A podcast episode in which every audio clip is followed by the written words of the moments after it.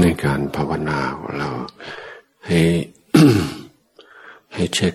อิริยาบถของเราเป็นระยะเทียเนี่ยร่างกายตรงจะไม่เกร็ง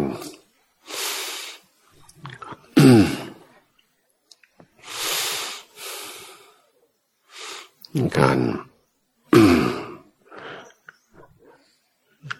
การภาวนาเรา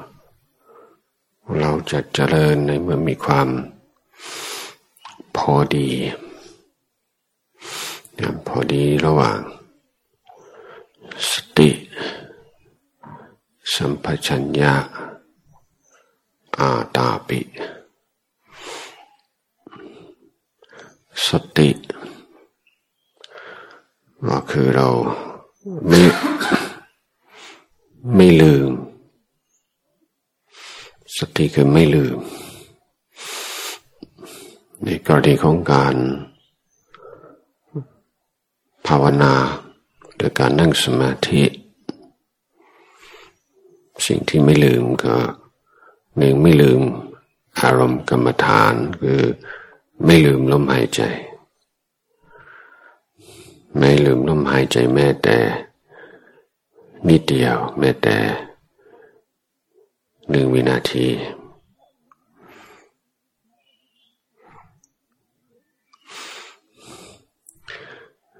สัมปชัญญะ ซึ่งเป็นคู่กับสติอยู่ด้วยกัน สติ สัมปชัญญะ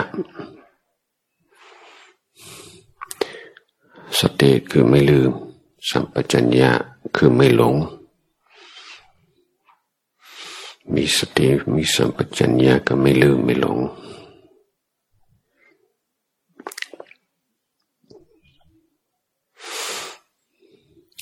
สัมปชัญญะเป็นชื่อของปัญญา ปัญญา ในที่นี้คือกำหนด เป้าหมายหรือจุดประสงค์ ของการภาวนา รู้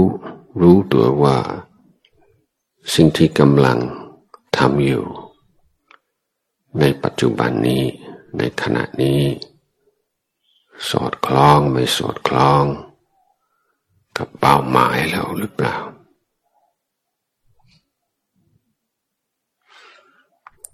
การเจริญสติของเราดึงไปไหม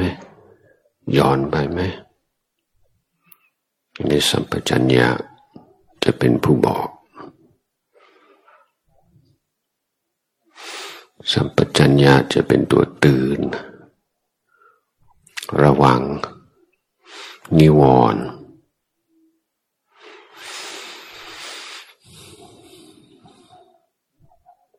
ถ้าเราเผลอจิตหลงอยู่กับอารมณ์ ในขณะที่เรารู้ขึ้นมาว่า อูไม่ใช่แล้ว ลืมลมหายใจแล้ว นั่นก็คือตัวสัมปชัญญะที่เรารู้ว่าอะไรเป็นอะไร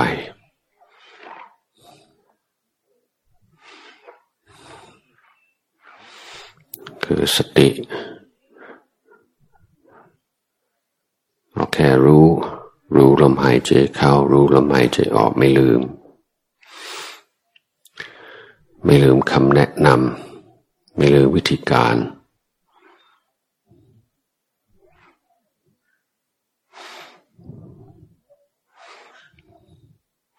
สัมปชัญญะเป็นผู้รู้บริบท เป็นผู้รู้รู้ รู้เจริญ รู้เสื่อม รู้ใช่หรือไม่ใช่หรือว่าเอื้อ หรือว่าไม่เอื้อ หรือว่าสิ่งที่เป็นประโยชน์ สิ่งที่ไม่เป็นประโยชน์ต่อการภาวนาในตัวสัมปชัญญะอาตาปิมันชื่อของวิริยะชื่อของความเพียร ในบทสวดมนต์แปลว่าความเพียรเผากิเลสหมายถึงความเพียรที่พอดี พอดีแก่งาน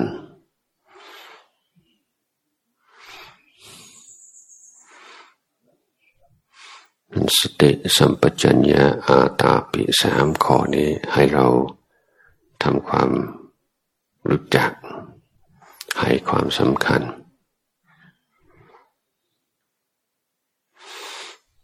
ถ้าได้สามข้อนี้เรื่องสมถะเรื่องวิปัสสนาไม่ต้องพูดมาก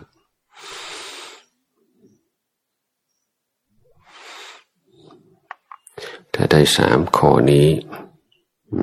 จิตก็พร้อม พร้อมที่จิตเจริญทั้งในด้านสมถะทั้งในด้านวิปัสสนา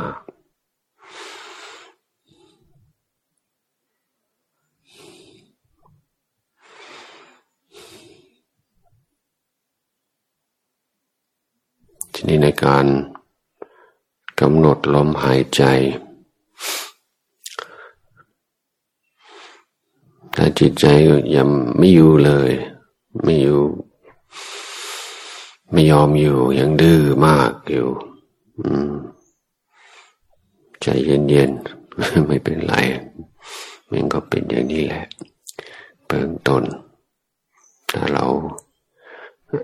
ถ้าเราทิ้งการภาวนาไม่นานแล้วก่อนจะเริ่มฟื้น หรือว่าจะเริ่มต้นใหม่เนี่ยต้องสู้หน่อยเราต้องใจสู้อยู่แล้ว แต่การสู้นั้นไม่ใช่ สู้แบบรุนแรง ใช้ความรุนแรงว่าสู้แบบสันติวิธี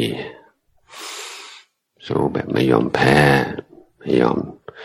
รำคาญตัวเอง ไม่ยอมขับข้องใจ ไม่ยอมอึดอัดใจ ผมไม่ได้ตามตามความประสงค์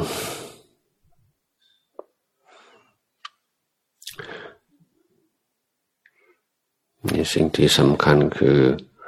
เราคิดเอาน้อมจิต ไปในทางที่เกิดความพอใจในการภาวนาเรียกว่าเกิดฉันทะในการภาวนา คิดยังไงมองยังไง จิตจึงจะมีกำลังใจ จึงอยากทำ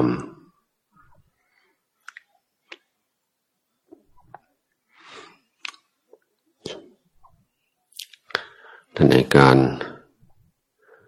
กำหนดรู้ลมหายใจนั้น เราจะใช้กุศโลบายขอไหนมาช่วยไหมอย่างเช่นเราสักแต่ว่า รู้ว่าเข้า รู้ว่าออก อย่างเดียว จิตจะอยู่ไหม นี้ยังกระท่อนกระแทนเริ่มยังไม่ค่อยจะอยู่ เราจะใช้คำบริกรรมช่วยเขาหายใจเข้าพุทหายใจออกโท หรือเราจะใช้วิธีนับลมหายใจ การบริกรรม การนับลมหายใจ เรียกว่ากุศลุบาย ที่จะให้จิตตัวรู้มาสนใจมาใส่ใจมาผูกพัน กับ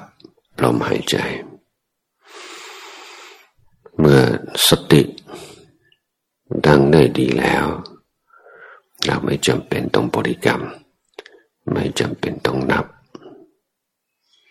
มันเป็นการเตรียมจิตมันเป็นวิธี อย น้อมจิตไม่อยู่กับลมหายใจ อีกวิธีหนึ่งเบื้องต้นก็คือให้ความสำคัญกับ ลักษณะอาการของลมหายใจ ความยาว ความสั้น ความหยาบ ความละเอียด อุณหภูมิ ความรู้สึกต่างๆที่ากฏในระหว่าง ลมหายใจเข้าลมหายใจออกหรือให้จิตวิเคราะห์ให้จิตพิจารณา ธรรมชาติของลมหายใจ อันนั้นก็เป็นเทคนิคหรือเป็นอุบายในเบื้องต้นเพื่อให้ให้จิตยอมมาอยู่กับลมหายใจ สนใจที่จะอยู่กับลมหายใจ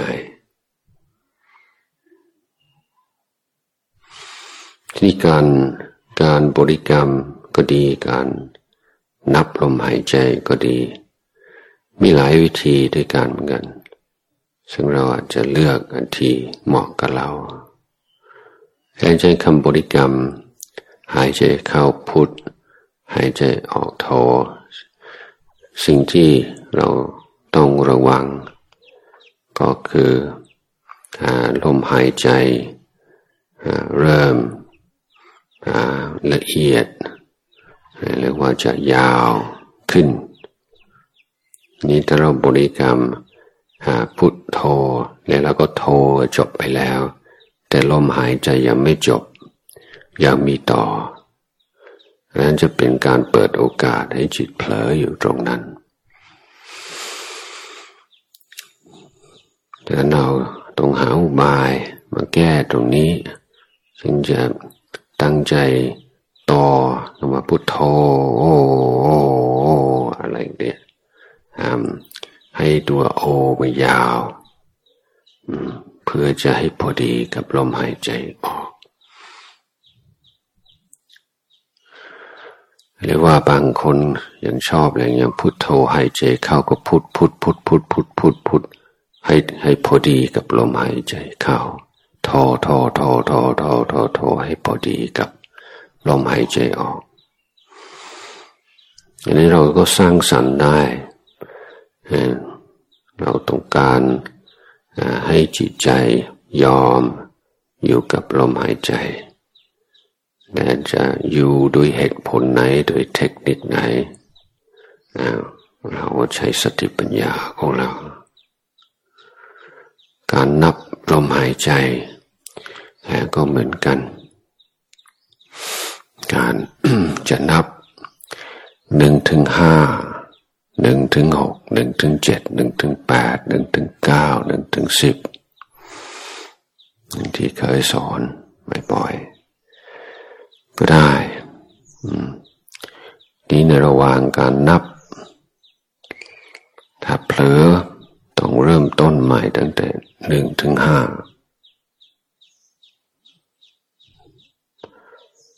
การเปลี่ยน การนับจากหนึ่งถึงห้าหนึ่งถึงหกหนึ่งถึงเจ็ดหนึ่งถึงแปดหนึ่งถึงเก้าหนึ่งถึงสิบก็ช่วยให้เราไม่ลืมว่ากำลังทำอะไรอยู่ถ้านับหนึ่งถึงสิบหนึ่งถึงสิบหนึ่งถึงสิบบางทีอาจจะเป็นอัตโนมัติเกินไปแต่สติก็มีสิทธิ์จะขาดไป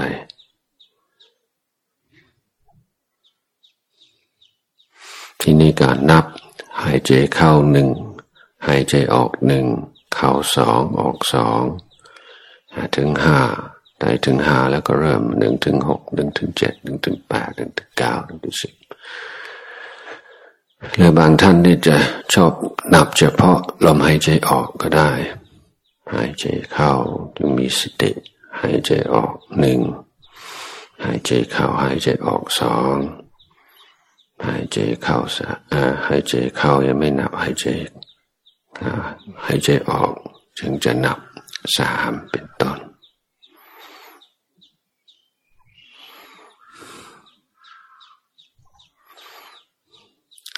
สิ่งที่สำคัญก็คือการรักษา ตัวรู้ไว้ตลอดลมหายใจเข้า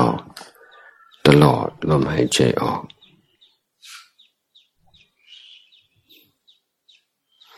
ที่จะมีมักจะมีสติตอนต้นลมหายใจ ถ้าสติอ่อนไป ลมหายใจยังไม่จบไป จิตก็หลุดไป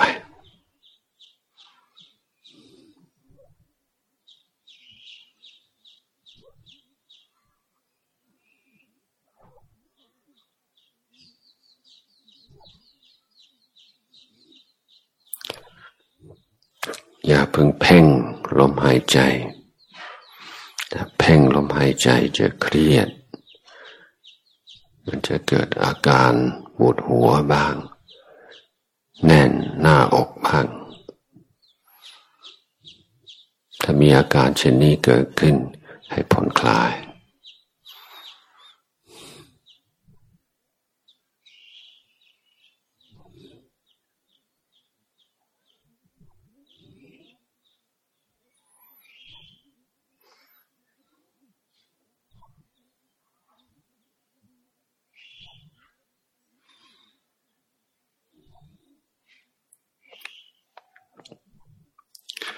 ในเบื้องต้นถ้าเรายังรู้สึกง่วงง่วงอยู่จิตไม่ค่อยอยู่กับลมหายใจเราก็เปลี่ยนเป็นเอาความไม่ง่วง เป็น เป็นหลัก ต้องต้องวางจิตอย่างไร ต้องกำหนดอะไรอย่างไร จึงจะไม่ง่วง พิจารณาความง่วง ง่วงแล้วว่ามีความรู้สึกอย่างไร ในกายตั้งแต่ศีรษะล้มไปถึงเท้า ความง่วงในอาการทางจิตมันเป็นอย่างไร อาการทางกายมันเป็นอย่างไรดูมันไปรู้มันไป